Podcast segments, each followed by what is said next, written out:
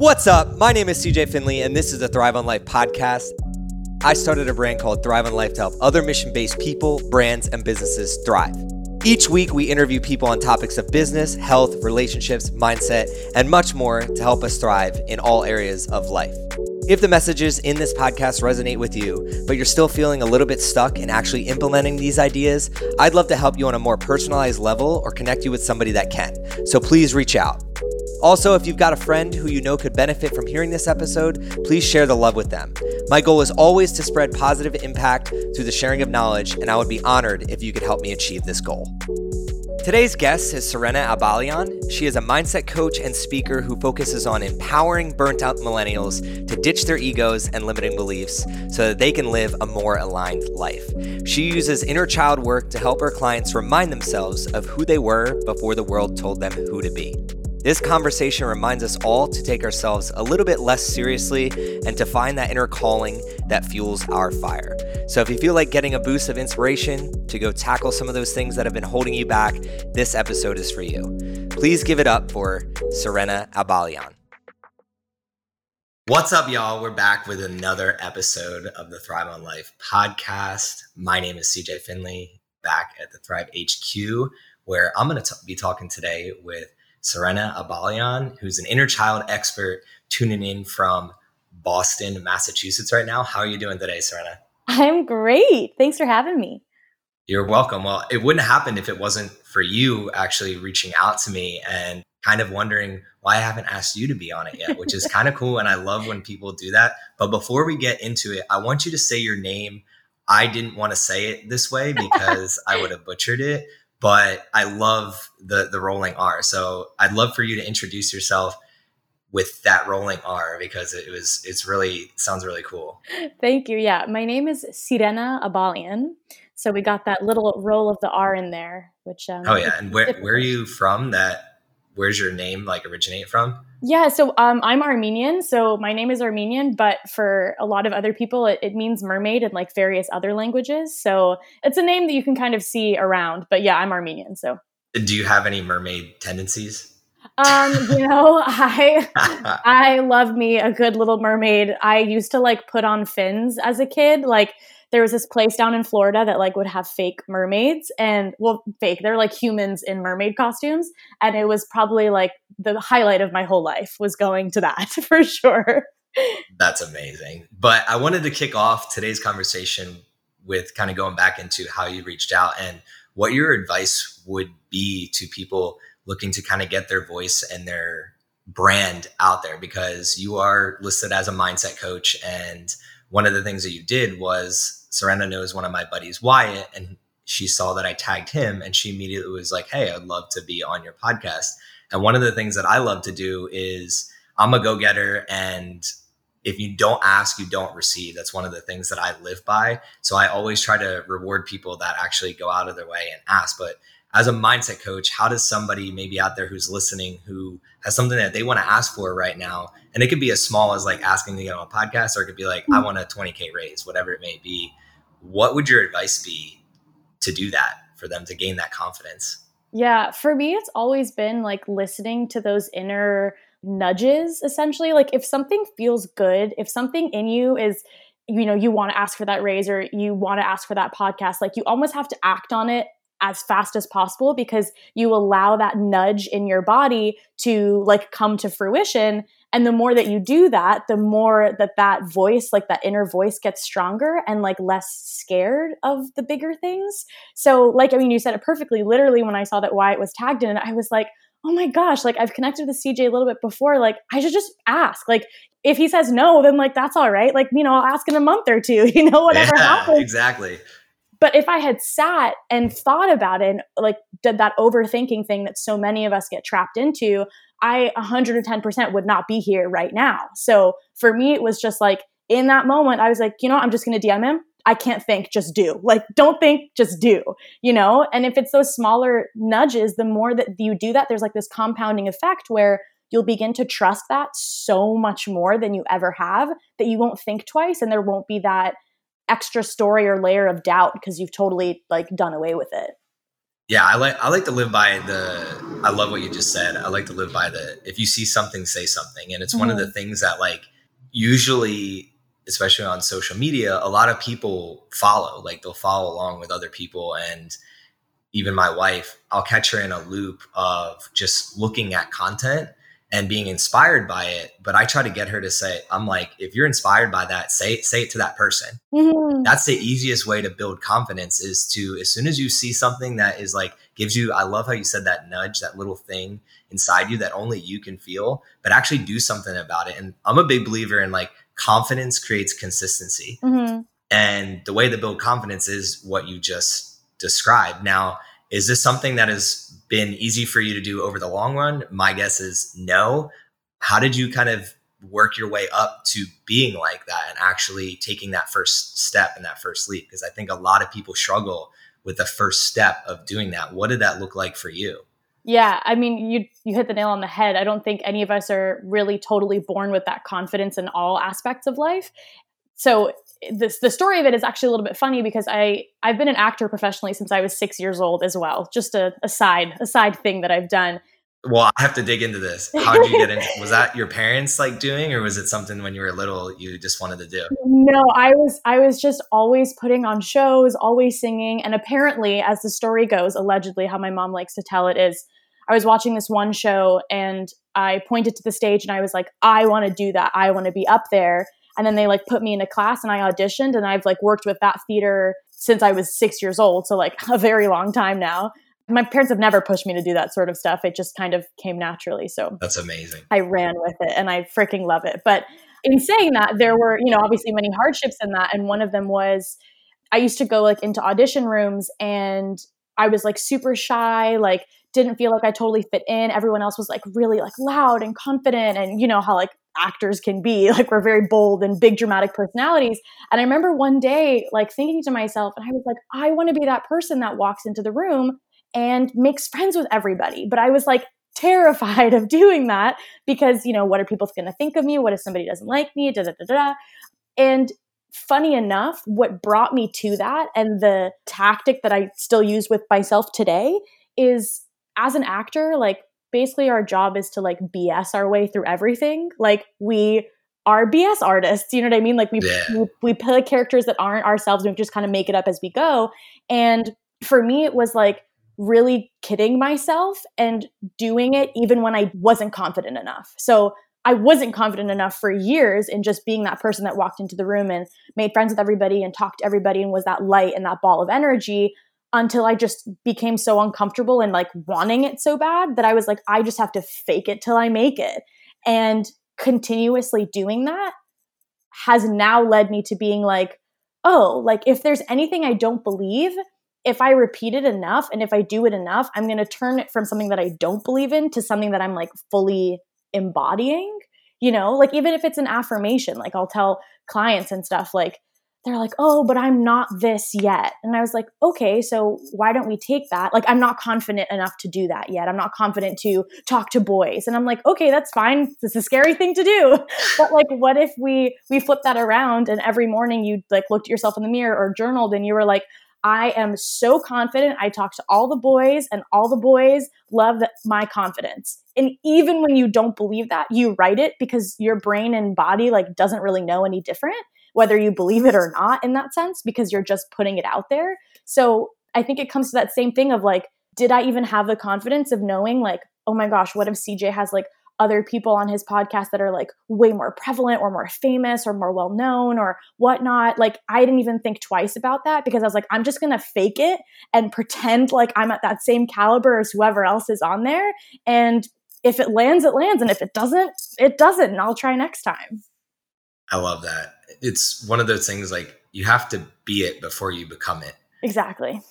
And uh, man, this this is such a hot topic for me. Even just podcasting, mm-hmm. even just having you on here. I was listening to so many podcasts, and in my head, I was just thinking, I can do this. Mm-hmm. I can be the host. I can be the guest. And I just started envisioning actually doing it. And then voila, now we're mm-hmm. almost 70 episodes into wow. my own podcast like before you know it and obviously there's been iterations to it but i started like in my head of like how do i what, what steps do i take to to be it first. And it sounds like you had a, a start at a very young age. Mm-hmm. Now, for me, I've experienced this as well. I, I like the, I don't know if you've ever watched the TED Talk, Fake It Till You Become It, no. rather than the Fake It Till You Make It. I, I highly recommend it. Jake put this in the show notes. Um, fake It Till You Become It. I forget who did this TED Talk, but it was awesome. But one of the things that can happen with that is have there ever been any struggles that you've endured because you've bitten off more than you can chew? I live by like bite off as much as you can and then chew like hell and then some food and crumbs will just hit the ground and that's just life, right? Yeah. But a lot of people I think stress where they don't push themselves to the limit and fake it till they make it because they're actually more scared of like what if I said yes rather than what if I said no? A lot of people fear that yes more than they do the no. The no is just like, eh, like I tried, and then they can just move on with their day. But have you ever found yourself in a spot where gaining that confidence and then like overstepping a couple steps has like come back to to bite you in the ass and teach you a lesson? Yes, I will say that I I don't believe that it's you know it's bit me in the ass per se because and it's actually happening right now like i was just on a phone call with a girlfriend of mine and I was like, I'm so overwhelmed by the abundance of things that I'm saying yes to. But what I believe is like, you know, when you like make spaghetti and you like throw, like they say, like throw spaghetti against the wall and see what sticks. It's kind of like that. Like, I believe that if we say yes to things just to really get like our confidence rolling or whatever that is, like we're in the building blocks of our business. Like, you know, I launched my business only a couple months ago. So I'm just like trying to, you know, see what just feels the most aligned and what works. And in essence, it's like whatever kind of falls through the cracks. Like I love the I love analogies, so I love that you said that. Like whatever the crumbs are that that falls, like let it fall because if it wasn't meant to be there then it wouldn't. Like the fact that i've reached out to you know let's say a hundred different people right to be like oh i have this message. I think it resonates with your podcast. Can i you know do you want to talk more about that?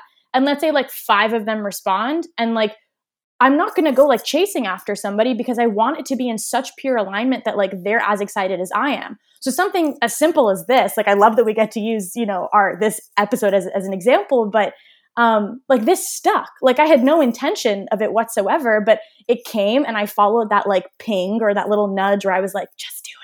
And so yeah. like, I messaged and he's, you know, you were like, all right, next week. And I was like, yep, sounds good.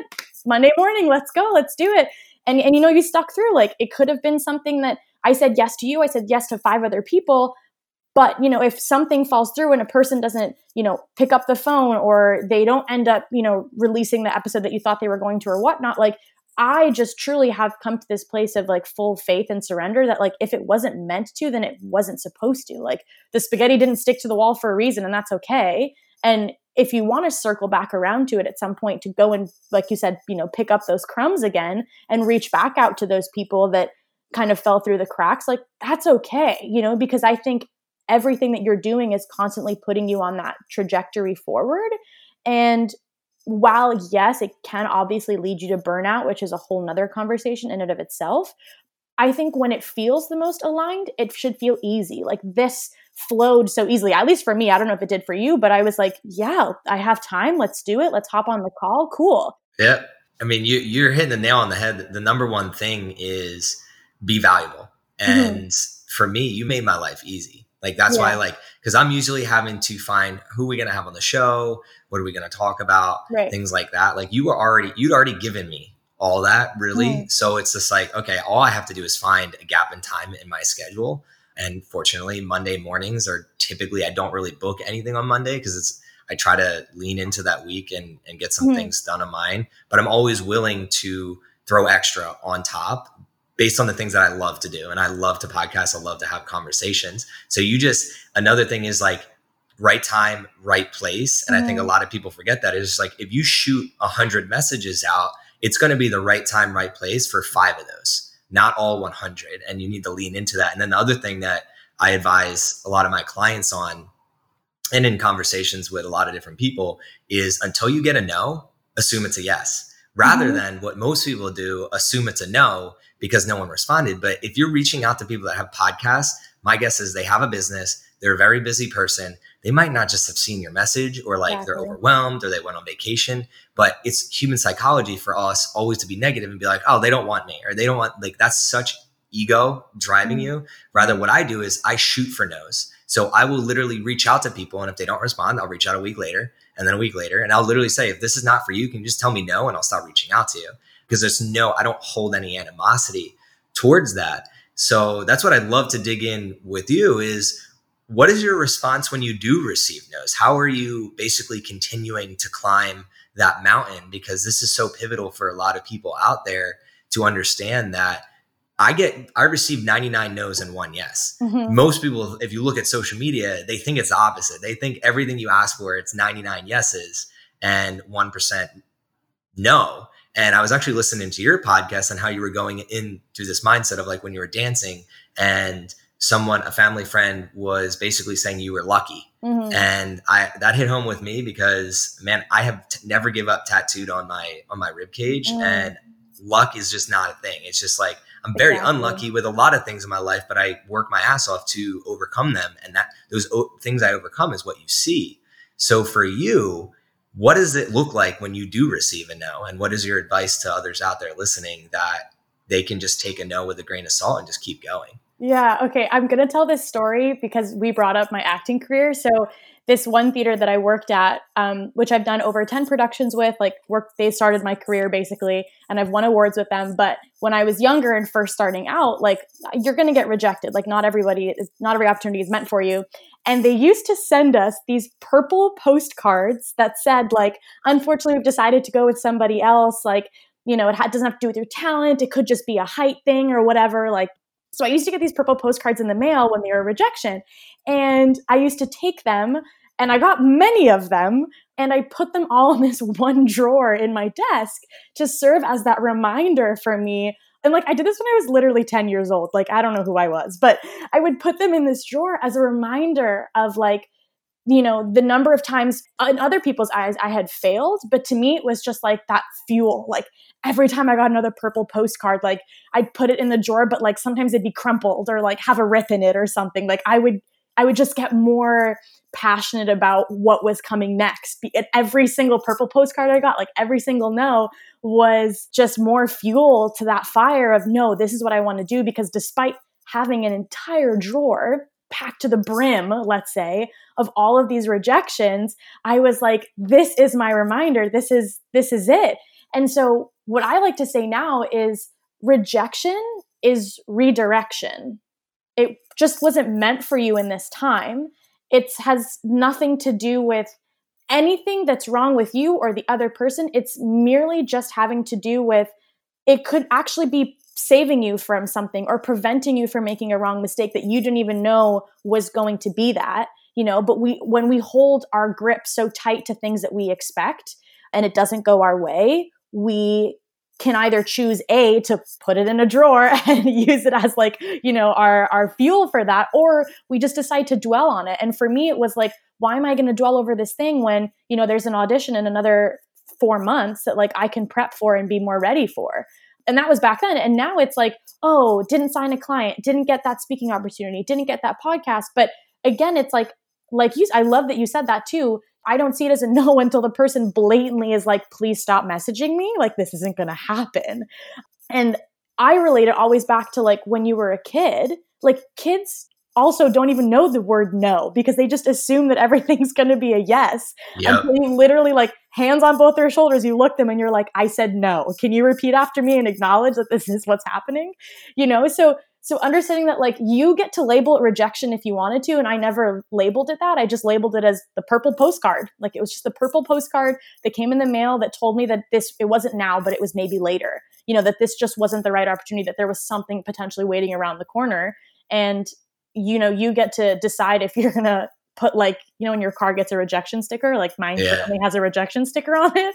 Um i was like i can you know decide to look at that r as like rejection or like reject or like it's ready like it's ready for something new it's ready i don't know it needs to be fixed but maybe that's not the best analogy but no i i i love that and that gives the ability for people to make up their own purple postcards and speaking of making up i just finished the last dance with michael jordan mm. and mm what he would do is he would have a team collect all newspaper articles, anything that was written that was like uh, ragging him or bad about him. But he not only did that like with actual factual things that were put out there, like factual meaning somebody read it, put it in a newspaper, whether it was a fact or not, that's hearsay, but mhm. somebody actually went about putting something out there about him. But what he also used to do is just make up shit in his head that were like purple postcards to motivate him to like literally play every game like it was his last yeah. game. And I love it sounds like somehow when you were a kid, you were able to take that abundance as a kid and bring that to adulthood, which most people, because they hear no so often, they switch in to that scarcity mindset, which is really awesome to hear because now I'm thinking of a million different ways that how do I like put a purple postcard into into my life where it's just like when I need that little boost of motivation, I have something to actually look at. One of the reasons I, I love social media is I, I post to remind myself of where I've been versus mm-hmm. where I'm at now. So I can literally see like a year ago a memory, and then it's just like that motivating factor. But I love to kind of shift this conversation a little bit into I literally know nothing about you other than when you reached out and uh, DM'd me. So I'd love to know a little bit about you're a child actor, but where'd you grow up and what hometown? And are you an only sibling? And what's your all the, the good stuff? So here's my life story. um, yeah, so I grew up in Waltham, Massachusetts, so like right outside of Boston, which is where my family just moved back to right now. I got a little sister. She's literally like the wisest person I know. She's like well beyond her years. Um, she's an artist and she dreams of working at Pixar. So if anyone wants to reach out, if anyone has any connections at Pixar, let me know so I can do my sister a solid. But yeah, I just I you know I started off as a as a child actor and I really did think that that was like my end all be all. You know, and I had extremely supportive parents and family and somehow for some reason I was good and people, you know, kept really singing my praises. And even if they didn't, I, I did a similar thing where like if I'd found an article or a newspaper review or something about the show that I was doing that said something negative about the show itself, or even if it was just wasn't about me, like I'd really look at it as like constructive criticism and then, you know, yeah. decide for myself if I wanted to see that as true or not but yeah, like I mean, I was on track to move to New York and go to Broadway and do the whole thing. And I, you know, I had so many connections there. And, you know, kind of like life just decided that that wasn't what my purpose was, which honestly, it took me until probably this last year to really figure out and not only figure out, but like come to terms with and like be confident in knowing that it's okay that I can kind of leave behind the part of myself that I've spent over I can't do the math right now, but like over 15 years, you know. I think a lot of people, especially during now, like COVID, like yeah, they're having like a, an awakening of, wow, is this really my purpose in life? Like they've had the chance to take a step back. What's up, guys? I'd like to take a second to thank you for tuning into this episode with Serena. I hope you're loving this conversation so far. But before we get back into it, I have an opportunity I want to tell you about. As we all know, life is hard. It can beat you down, have you feeling low, and make it seem like you are alone. I'm here to remind you though that the most worthwhile journeys, they are not meant to be taken alone. And right now you have the ability to take action and join others, including myself, on the mission to make every heartbeat count. Head over to cjfinley.com and sign up for my daily newsletter, where I will be giving you information, impactful stories, tips and tricks, and access to a community who are focused on making an impact above and beyond themselves. You'll also have the perk of exclusive giveaways, potential shoutouts, and possibly even some collaborations. The least that will happen is you will walk away into every day with an extra pep in your step. My promise is that I will always do my best to help you thrive on life. And this newsletter is one of the best ways for me to help you do so.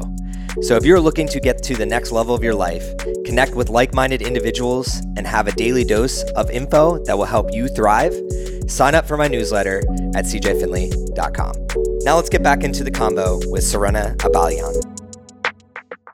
For you, what was your first sign of like, wow, maybe my purpose is shifting a little bit? What did that look like? It was like forcing it. It was really that moment of like being in burnout where I was on stage and I just wanted to be off stage. And I always told myself being in the entertainment industry is not all glitz and glam. like, you know, we all know that. And it's very hard work. But when I was on stage and I didn't want to be, I was like, oh my God, I just can't wait for this show or this, you know, dance number to end or whatever. Like, that's when I really clicked into like, oh shoot, like I'm not in alignment at all right now because I told myself that I only want to do this work because it lights me up so much. Yeah. Like I would do it for free for the rest of my life if I got to play the roles that meant something to me, that challenged me, that had me, you know, lighting up on stage.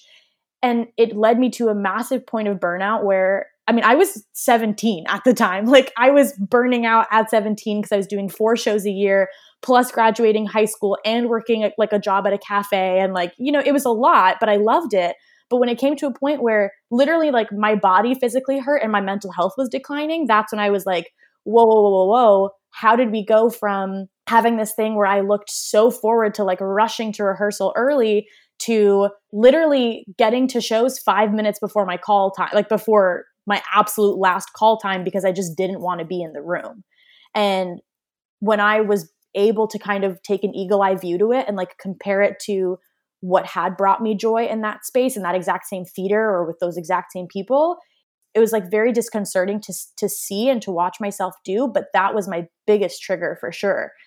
But in saying that it took me you know i fought against it for so many years as so many of us do. That's why we stay in the places that we're at because our identity and our homeostasis, right? It like it's what we know, it's what people know us for, it's what makes us feel comfortable. We have a routine, we know all these things. And when we get too comfortable and too complacent, we really do put on blinders to stop us from believing that there is something else that makes us happier that you know we don't have to stick with this thing just because it's what everyone else knows us to be um, or wants us to be. And for me it was really like when my mental health declined dramatically like you know i was not doing well at all that was really when i had to kind of take my life into stock because i i was close to you know not wanting wanting it anymore that's amazing and thank you for sharing that and to bring that back to like your purple postcard mm. what i stress everyone to take a step back and reflect on is there's so many areas in our life where you're just running you're just continuously going going going and when you do receive a no if you're willing to just keep going a lot of that means you're you're you are in alignment so you brought mm-hmm. up the mm-hmm. word alignment and like for me alignment is taking no with a smile. Mm-hmm. and that means that you're so passionate about something you refuse to let anybody else bring you down you just keep going. And i think a lot of people out there like when you get to that point of being up on stage and you don't want to do it well if someone then tells you no it's almost like a relief rather than like a challenge. And as soon as that becomes a relief that's how i know i'm out of alignment. Like say business coaching for mm-hmm. instance like there was a point where it was i was out of alignment with not coaching in itself but mm-hmm. who i wanted to coach mm-hmm. because what i would do is i would self-sabotage myself in some way and be happy that I didn't get the client or this one wow. thing didn't happen, right? But then I started, I mean, this is this is going on 3 years ago. Now mm-hmm. it's like to the point where I know myself so well, I know what I want that I don't even let myself get to that point anymore. So that's where my question for you is like, okay, this happened to you. Run us through kind of you started figuring out, okay, this isn't for me, but I know for myself, you're going into a territory of like, oh shit, I've been this one way and I don't know what is behind that other door. What were some of the steps that you were taking to kind of, I guess, find your new self? Yeah, absolutely. And one thing I wanted to add to, to what you were saying before we dive into that, I always tell people like, if you're asking for a sign, you know, like I've had girlfriends be like, oh, like in in a relationship or in a marriage that they don't like, and they're like, I just wish that you know he would cheat on me so I had a reason to leave. Wow. And I was like, that is your reason, like you wanting that. Like, oh, I wish I could just get fired so I could leave this job. Those, anytime you have those sorts of inklings, that's literally your gut, you know, your highest self being like, I'm trying to scream at you to tell you, like, this is the sign. You asking for a sign is the sign. So I just I just want to throw that out there for anyone who's listening who's like I don't even know how to listen to myself and I'm like you are listening to yourself because you're asking for it to like show up to you but merely you asking is the telltale sign that that is what you want that that is your truth. But damn in finding yourself uh i'm i mean i'm to be honest when i say i think life is so beautiful in that way and i think it's more enjoyable when you look at it at that way that it is a never ending journey of of finding yourself and finding others and and whatnot. And what has brought me to that because i never thought that way before was and i think i said it before i had this really really tight grip on who i was supposed to be the box i was supposed to fit in. And it was because of family it was because of society. Like you said i didn't know any better you know? People knew me as oh the actress the super successful you know energizer bunny you know actress that just like comes walks in and can sing a whole show and then you know peace out and like you know do whatever the heck she wants later. And although that still is part of me and part of my character i began to like struggle so much in keeping that alive that like facade and that memory alive for everybody else but myself and when i found myself in when i was depressed it was obviously the complete opposite of that you know and it was so jarring to see that I literally just had to sit myself down. And this is when, you know, my whole inner child work and stuff, but I just sat myself down and I was like, okay, I need to remember like what brings me joy? What makes me feel free? Like at the basic, you know, level of Maslow's hierarchy of needs, you know, we have like a roof over our head and water and food. And then we slowly climb up that that ladder and we get to like self-actualization and all these things. But really like the most potent part of all of it, in my opinion, is like what brings me joy? you know what brings me peace and anytime you can ask yourself that and listen and then follow into that and just I, I think you said this too like lean into what that is. Even if it's not fully throwing yourself like full throttle into it just like gently leaning into it and seeing how it feels. And knowing that if it feels good cool let's dive deeper into that or let's explore further. And if it doesn't then that's okay because it's a redirection to something new. But like everyone says like you don't know until you try it. It's that same thing and you have to be willing to try so many things and be okay with not having an identity that you can describe in a 10 second elevator pitch you know that really bothered me for years to not be able to know who I was so I could explain myself to other people. And that fear of being misunderstood is like what stopped me from really stepping into who I was because I wasn't able to honor all the parts of myself because I believed, and I was putting this own pressure on myself, you know, that society and my parents needed a very concise, clean title and like I keep saying like elevator pitch as to who I was and what I stood for. But like we're freaking humans. Like we can't have a 10 second elevator speech. You know what I mean? Like all of my the things that I stand for and who I am and where I come from, even my favorite color changes daily. You know, like there's so many more parts to us because we're such intricate beings that if we just begin to allow ourselves and give ourselves permission, so like whoever's listening, I'm giving you permission. I think we're both giving you permission to just lean into that and explore and like telling you like you're allowed to not have anything concise about you or have anything you know regimented or you know dictionary definition about you? Like what's what's the fun of that? I, I love this. So let's let's pretend. Let's do a, a case study right now. Love it. We're at a bar and someone walks up to you and is like serena what do you do? What is your response? If if you're listening and you know me you know i love this topic.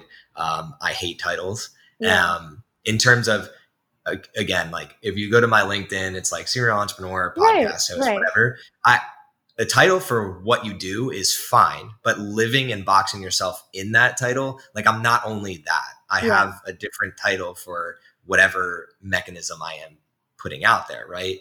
But I don't live by that. It, it could change tomorrow or exactly. it could change today, right? Yeah. So for you, if we're at that bar and someone walks up to you, how do you respond to that? And do you have do you have any advice for people to get away from, oh, I'm just Joe from compliance. Yeah. Okay. I, this is probably going to sound annoying to people, but I genuinely hit them back with the question of like, well, what do you mean? What do I do? Like, what do I do on my spare time? What do I do that makes me money? You know, what do I do on a Sunday night? Like, what, you know, because my, the, the truth behind it is it's a very like, it's a question that people ask to make themselves feel more comfortable so that they can put you in a box. Right. So when I turn it around and I go basically kind of alluding to like, what are your intentions behind this question? you know, like, are you get, do you want to get to know me because perhaps we can network in this moment? Then, like, okay, yeah, like, I'm a mindset coach, I'm a public speaker. You know, I work with millennials specifically. Like, here, I'll give you the whole spiel and rundown of my business. But, you know, if you're, you know, talking to me at a bar because you're hitting on me, like, that's a different thing. Like, I don't want to tell you what I just do to make money. Like, I want you to, or not, I want you to know, but like, do you want to know about who I am and like, well, you know, I love to travel and like, you know, next week I'm I'm going to be going back to Toronto for 2 months to go and visit my friends there cuz I'm a Canadian citizen and like that to me I much prefer the story of something.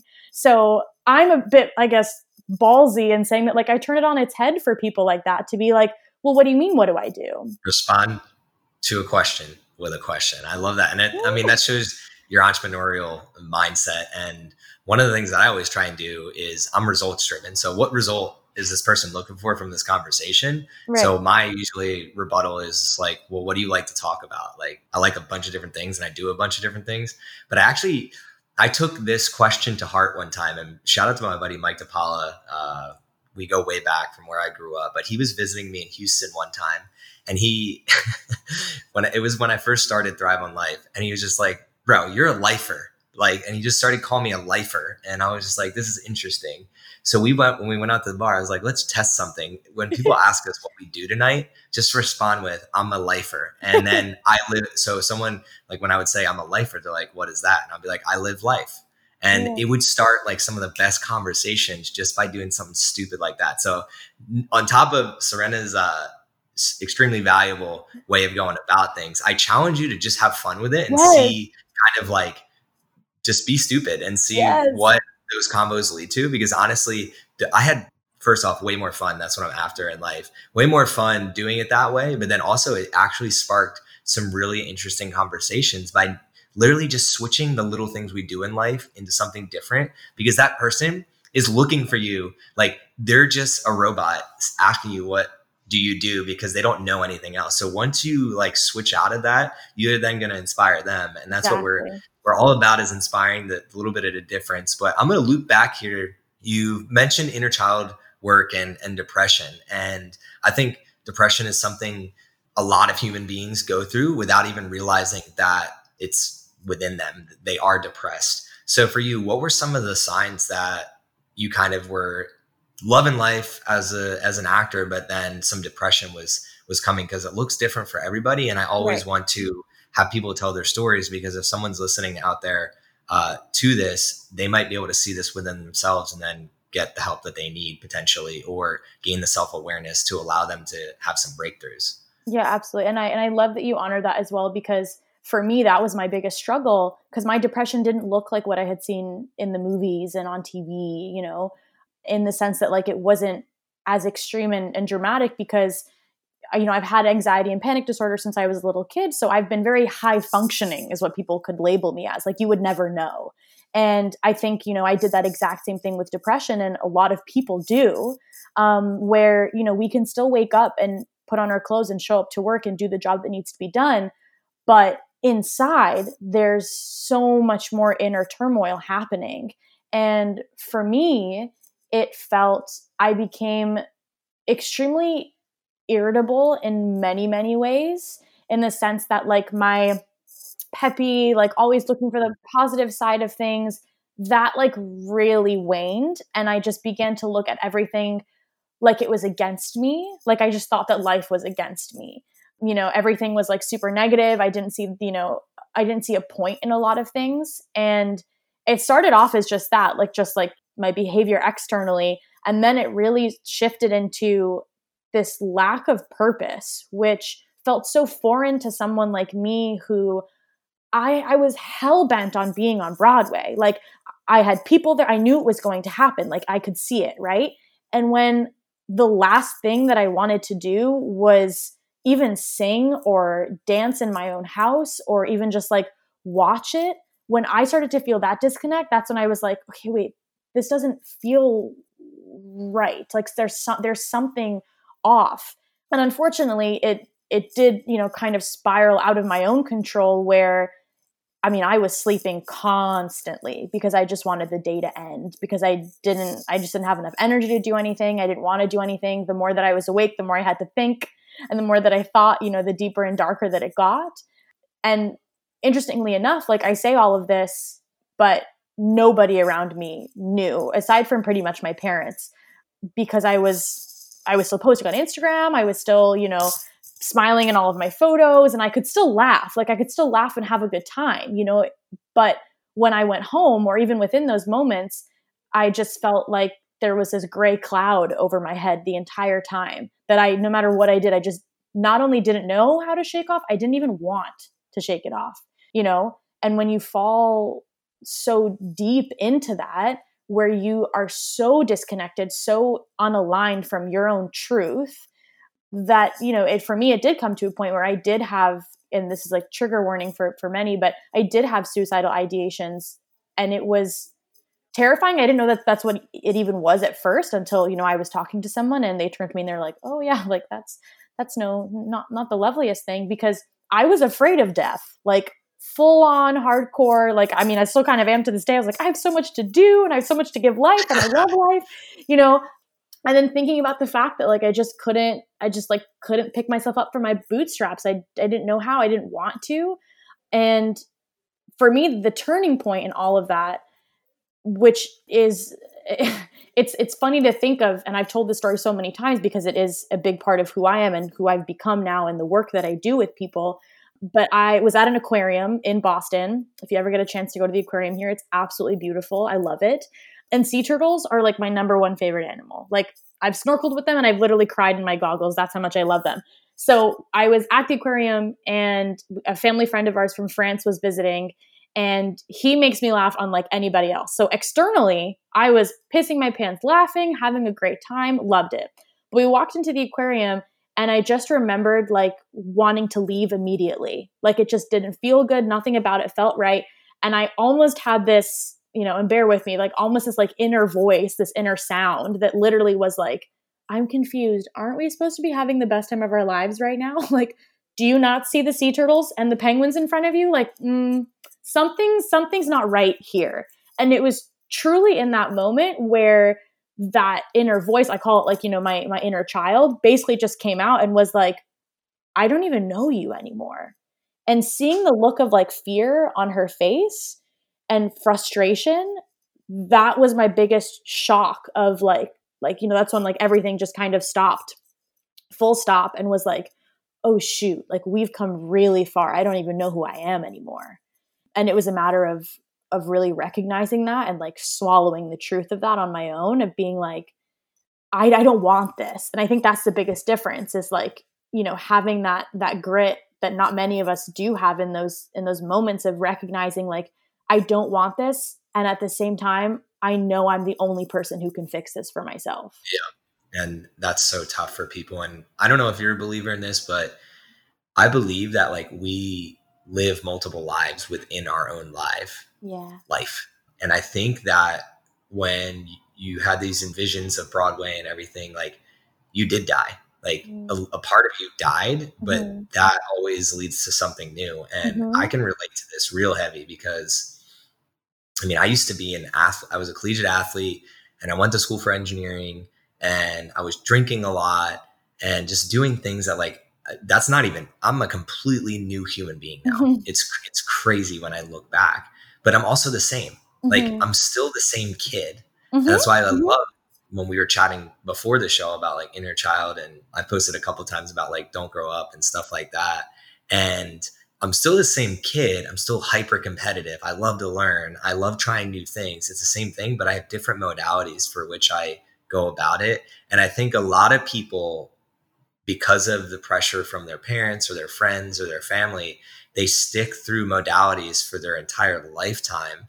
And to me, that's like you're holding back from the world like your true beauty of being able to like turn into that butterfly over and over and over again once something is not for you anymore. Mm-hmm. So I love that you that you shared all of that. And again, it, it hits home with me, and I think it'll probably hit home with other people out there where the best thing that I did was I literally, so I'm living outside New York and I was just like, I need to get out of here. And I ended up visiting my wife, Erin, but at the time, like we weren't dating. Mm-hmm. And that kind of led me to just like trying so many different new and various things that started to loop back to that confidence factor mm-hmm. that you talked about in the beginning, like even with podcasting, like it was a no brainer for me to get into it because I was like, oh, this is just going to be fun. I'm just going to try something new. For you though, what was the point where, okay, you're in the depressive state to what started getting you out of that? Because for me, what got me out of it was literally taking a step back and realizing that I was the only one in control of this. Like it wasn't my friends, it wasn't my family. And I'm, I'm trying to think back how I actually got to that point, which is so tough. I need to think about this off offline. But for you, I don't know if you know that point or if you have advice to finding that point. Cause I think a lot of people out there, myself included, like you said, are constantly recreating ourselves. We're humans. It's not like you're titled one thing one day and the next. And that can be stressful if you don't know how to really dive into that. So for you, when you're depressed, how did you get out of that? What was what did that look like? Yeah, so I have this belief, I've come to this belief that our inner child is our greatest mentor.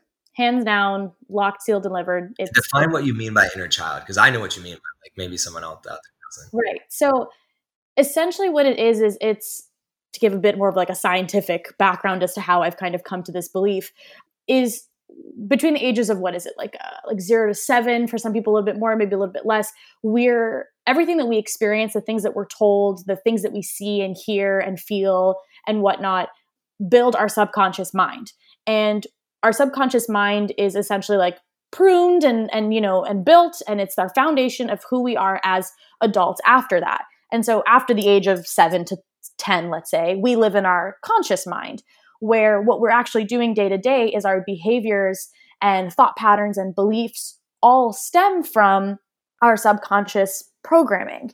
And like you said, what happens is when we become so misaligned from our own truth, right? What you were calling like being in that that ego version of ourself, it merely comes from having a specific programming, you know, as you were a kid and something that you experienced that has now been shaped into a different or has not been shaped but has been further pushed along or further uh, affirmed, you know, something that let's say negative that we heard as a kid and then that drives how we consciously behave in our day to day.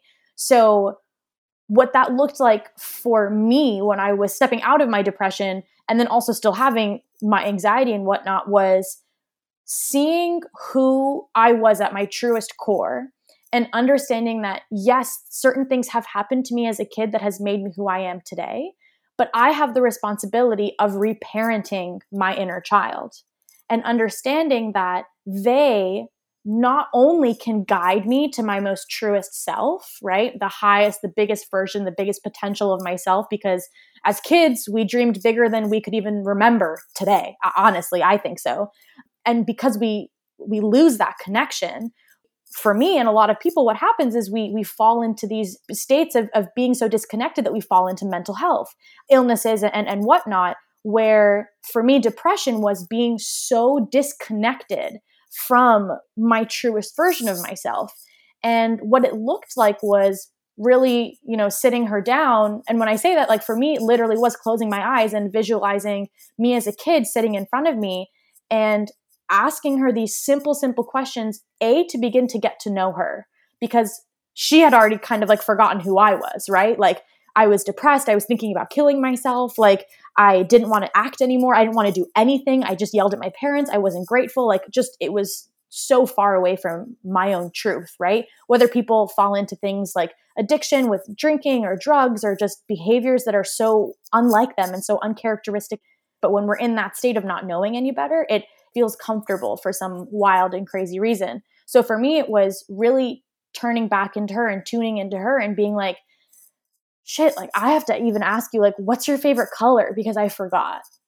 Like, what, again, like, what makes you feel, you know, we are saying this earlier, like, what makes you feel safe? Because that was a big thing for me. You know, I've, you know, experienced various sorts of trauma as a kid. And it can be as simple as like the way somebody spoke to me on the playground. It doesn't have to be anything crazy or dramatic. But that was programmed into who I was now, where as the adult that I was becoming in college and whatnot, if I were to hear something that would trigger that inner child, I would be brought back down this spiral. So I had to figure out how can I bridge my false self, what people call your ego, with my truth, you know, your inner child, your highest self, your most abundant version of you, you know, whatever you however you want to describe it. And for me it was about like sitting down, like fully stopping everything that I was doing because nothing was working. Like, let's not try to kid ourselves. nothing about, you know, the way that I was trying to take care of myself was working. And, you know, leaning in and asking the questions and then slowly beginning to take action on what those questions I mean, what the answers were were teaching me because I had to first connect back to her so that she could, you know, mentor me into into who I am and help me make the decisions that I make today and follow those nudges and follow that that what feels like an alignment and know that she had to remind me like remember those purple postcards we had? Like that was the fuel to our fire you know? Versus what was happening at that point was every rejection fueled my anger and fueled me further into my depressive state. And, it was again it was just such a massive disconnect. So it was simply i mean i remember one of the first things i thought in that moment was like shoot like how, do i how do i make us laugh? Like genuinely how do i make us laugh you know? How do i make you feel safe? And i try you know i remembered that when i was a kid i used to get in trouble for reading because i used to read so much. And it was literally like pulling a sci-fi book you know and sitting down and like being wrapped up in a blanket and just sitting there and being alone and having time to read. And that was one of the first things i did where i was like oh okay she wants to be alone right now. Like she just that's how she wants to be taken care of. And for me personally, I think this tool is so strong and so important because you and I both know this. Like, we are so much better at taking care of other people and other things than we are about ourselves. And we all know the the story of you know you have to put your oxygen mask on first before you put on yeah. other people and we hear it and we roll our eyes to it so what i created was this idea of take that inner child version of yourself you know whatever put put them in an outfit like really get really specific on what they look like and externalize them to you. And every time you feel as though you need a little bit of guidance assistance or something's triggering you or there's something like a something you're nervous about or some a leap you're, you're scary about taking or whatever it is good or bad you know check in with them literally externally and be like how do you feel? How are you doing? you know? Or in those moments of I can't do this, you know, we're bullying ourselves on the track or, you know, in the gym or what like I found myself being so mean to me. And then when I would check in and be like, okay, wait, my inner child, if I made her do this right now, would she be like, yeah, like we can push through this, you know, snatch or whatever? Or is she like, please take me home? Like I just want a nap. And when I listen to that, I go, okay, now I can honor it because I'm honoring this thing external to me. I'm feeding it affirmations, which in turn is a fun, cool trick because when you listen to your inner child and listen to that inner voice and you feed it and you and you give it all that love and shower it in compassion and gratitude and you serve that you're in essence just serving you right? Yeah, but we're, we're just it. so much better at taking care of other things. So i go okay fine. So take care of your inner child. Take care of something outside of you. You're basically creating a self within yourself. And exactly. there's a book called Untethered Soul, which talks about yes. like the voice in your head and how like, your inner roommate, I think is what he calls it, right? Yeah. And uh, so I've talked about that on the podcast before, where it's just like, if you have negative thoughts, like name your thoughts. And if that thought right. was like, let's say I have a friend named Bob and he's the alter ego inside my head that's like negative. Well, I wouldn't be friends with Bob in real life. Exactly. So I basically take that outside of yourself and but I've never heard it in this way, which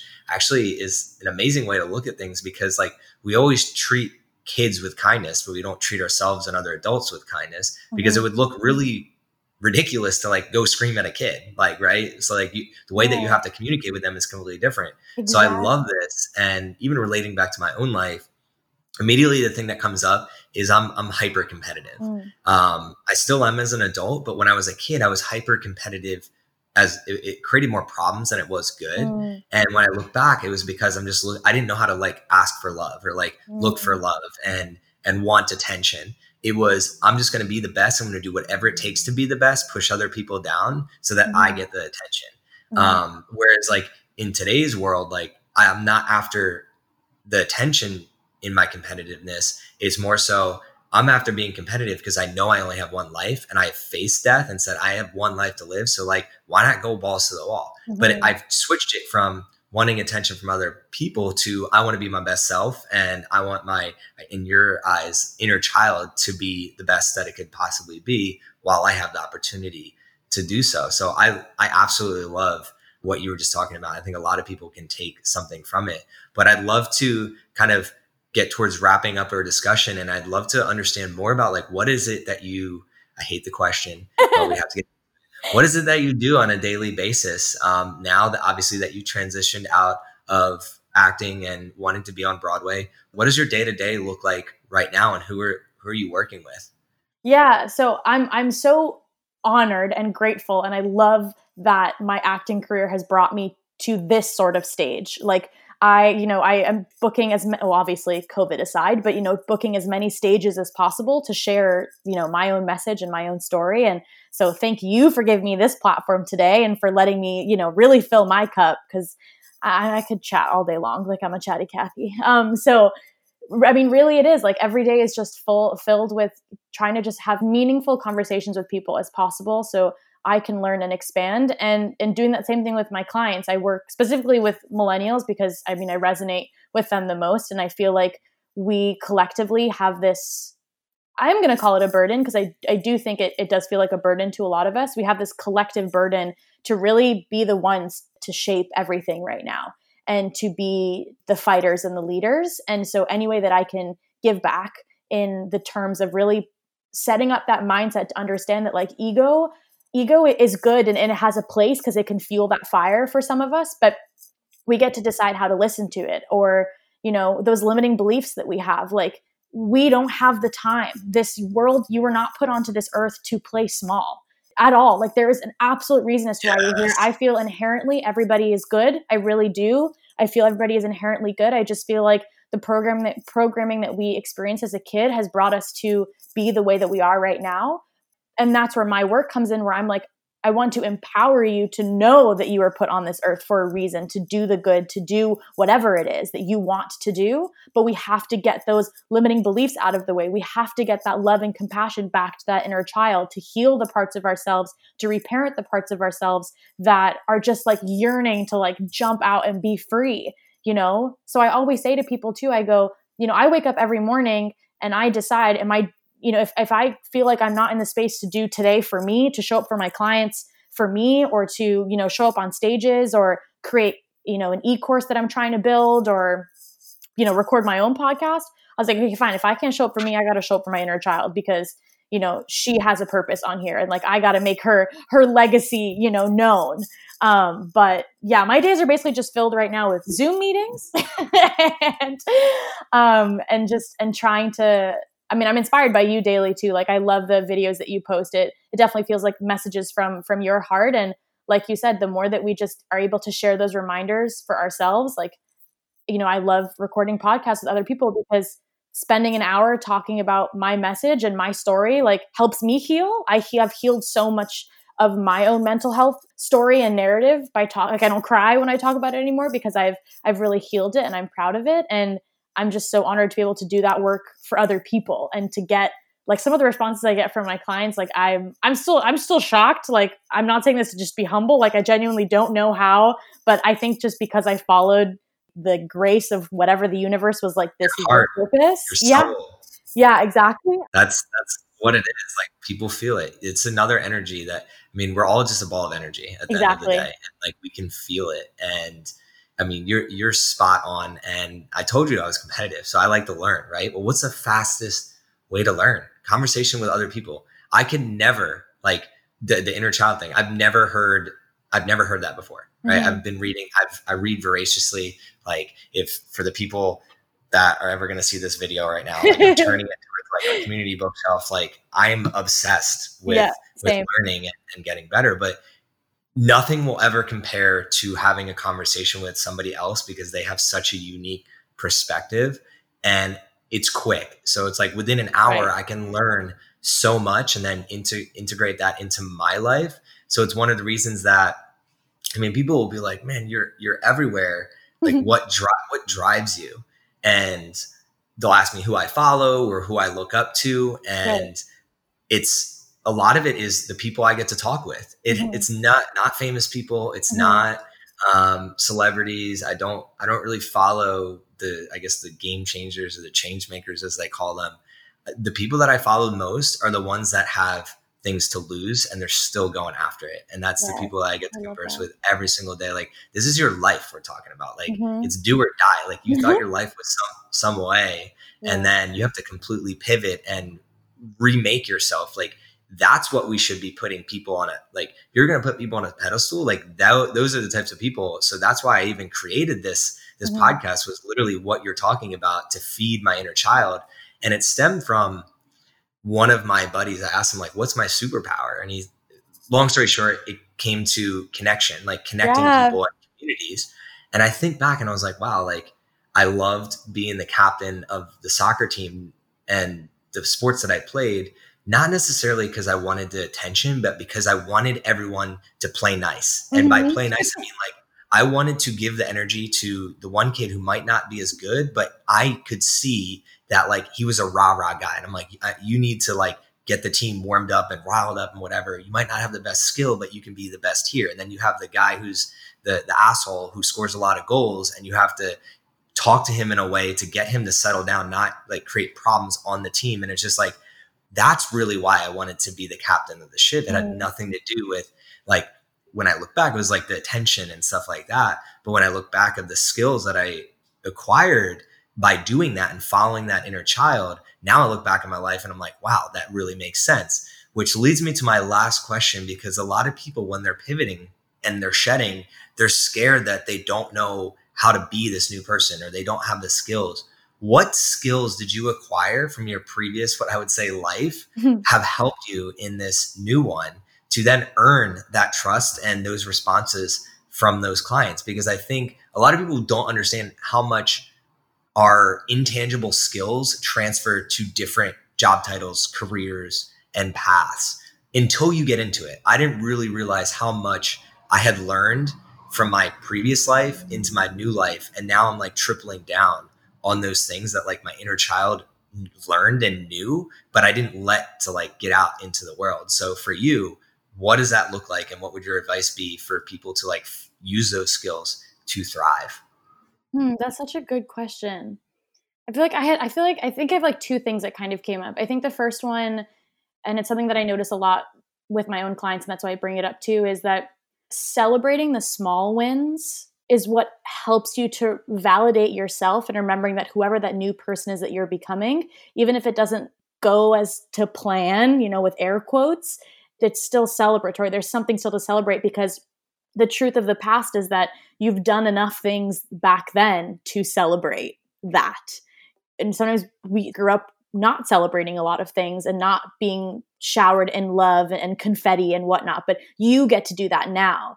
And you get to decide, you know, whoever this new person is, if I'm really just trusting in it because it's already is it has happened. I won't get like too meta right now or whatever, but like your time is, doesn't exist. Like your future self is already living.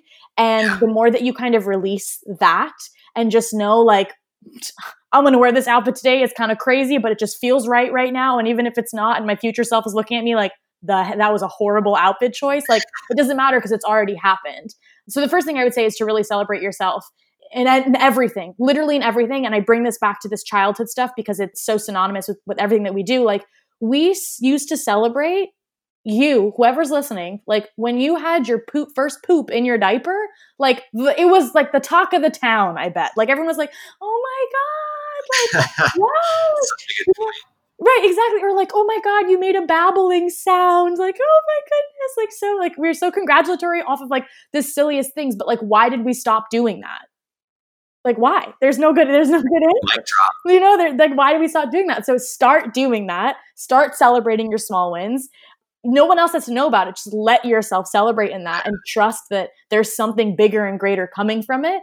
And then I think the second thing that I thought about that I never thought about before, but I think for me, when I talk about specific skills from my past life, you know, looking at myself as an actor, like I got to play these fictional roles that were created, you know, to give us that hero's journey and hero's arc, you know, like I worked a lot with family theaters and, and putting on shows for for both children and their families and adults. So like I played um, you know, Pinocchio and Pippi Longstocking and like Jojo and Seussical and all of these characters that have these like, you know, turn their adversity into advantage. And for me, if I were to think back on that and who I am now, I'm like, huh, I told their story once and it kind of worked out for them despite it being fictional. But like, if I could embody the acting that I was doing back then, like, who's to say that?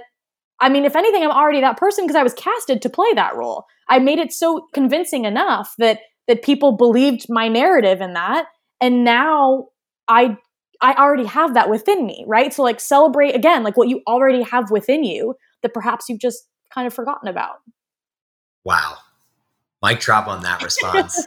that was amazing. And the celebrating the willow wins is something I've been really hard pressed to do over the years because I'm I'm the type of person that like I'm a big dreamer. So mm-hmm. I know that like every time I dream of a new thing, it's just like another thing added to the task list. So it's it's it's been tough for me. I'm not gonna lie, but I like how you responded to that and gave me some stories because like I hope to have kids in the next couple years, and it's just like I don't want to put on them to not celebrate, like to not mm-hmm. celebrate those things. Like I want life to be full of color, not full mm-hmm. of gray. So mm-hmm. I love how you put that, and I'm going to take that with me. And this has been such an inspiring and motivating conversation. Thank you so much for coming on and spending some time with me. But one of the questions I always ask people at the very end, there's two things. oh One, what is your moonshot goal? So like within 30 seconds, like for me, I want to get into like education reform and like educating millions of people of like how to thrive on life, right? But what is your like if you're 85 years old and talking to your grandkids and you're like, I achieved this thing, what would that cool thing be? It can be as small or as big as as you would hope. Oh, I'm gonna I'm gonna go big. I'm gonna go big for sure. For me, it's definitely unlocking the parts of ourselves that we were told to hide as children. Like I want everyone on the face of planet Earth to begin to understand their own truth, their own value, and that they're the only person in their own way. I love that. And the reason I asked that question is because maybe someone out there already kind of has the same thing or is mm. fulfilling the same thing and they might have a connection or or whatever or just love what you're talking about and can help you get there a little bit quicker. So that's that. that's the reason I asked that question. But the last thing is if there's someone out there listening and they can potentially be your client, what does that target customer look like so that it's a good match? So that way, someone out there, if they're think they've listened to this and might be thinking about reaching out to you, what is kind of like the people you work with look like? And I don't mean looks as in physical features. I mean like characteristics that make them a good fit for your business. Yeah, absolutely. My biggest thing is really resonance. Like, yes, I work with specifically people. Like if you're feeling burnt out you really do feel that nudge and that ping that there is something bigger that you're itch literally like your skin is physically itching for something bigger that you have that inner voice. You just kind of feel frustrated or confused on how to really tap into that. I i'm ready to be your cheerleader and to really like bring you and guide you on that journey but i always say like if anything that you hear in this whole thing resonates with you like just reach out. Like i i'm a you know i'll sit and chat on the phone for as long as we want and we can just kind of hang out and and and see if there is alignment in that because like i said before like you asking for a sign is a sign and that there's no better time than right now to be stepping into your your limitless potential because we need you. The world needs you. Awesome and how does that person reach you? What's the best way to get in contact instagram is the best at my first and last name so s-i-r-e-n-a a-b-a-l-i-a-n uh, and I'm, I'm right there i'm always there sending voice notes back and forth and making things happen Awesome. Well, thank you again so much, Serena, for hopping on here. Just like I end every other episode, I kind of give my my two cents on what was the biggest takeaway for me, and it was clear as day. It was the purple note cards, mm. and really finding ways to take no's in stride, and they can show up in so many different ways in your mm-hmm. life. Like you can literally wake up and your car could have a flat tire. That's like the world telling you, no, you're not going to get to work on time today. So how are you going to adapt and adjust? Are you going to be negative or are you going to be positive?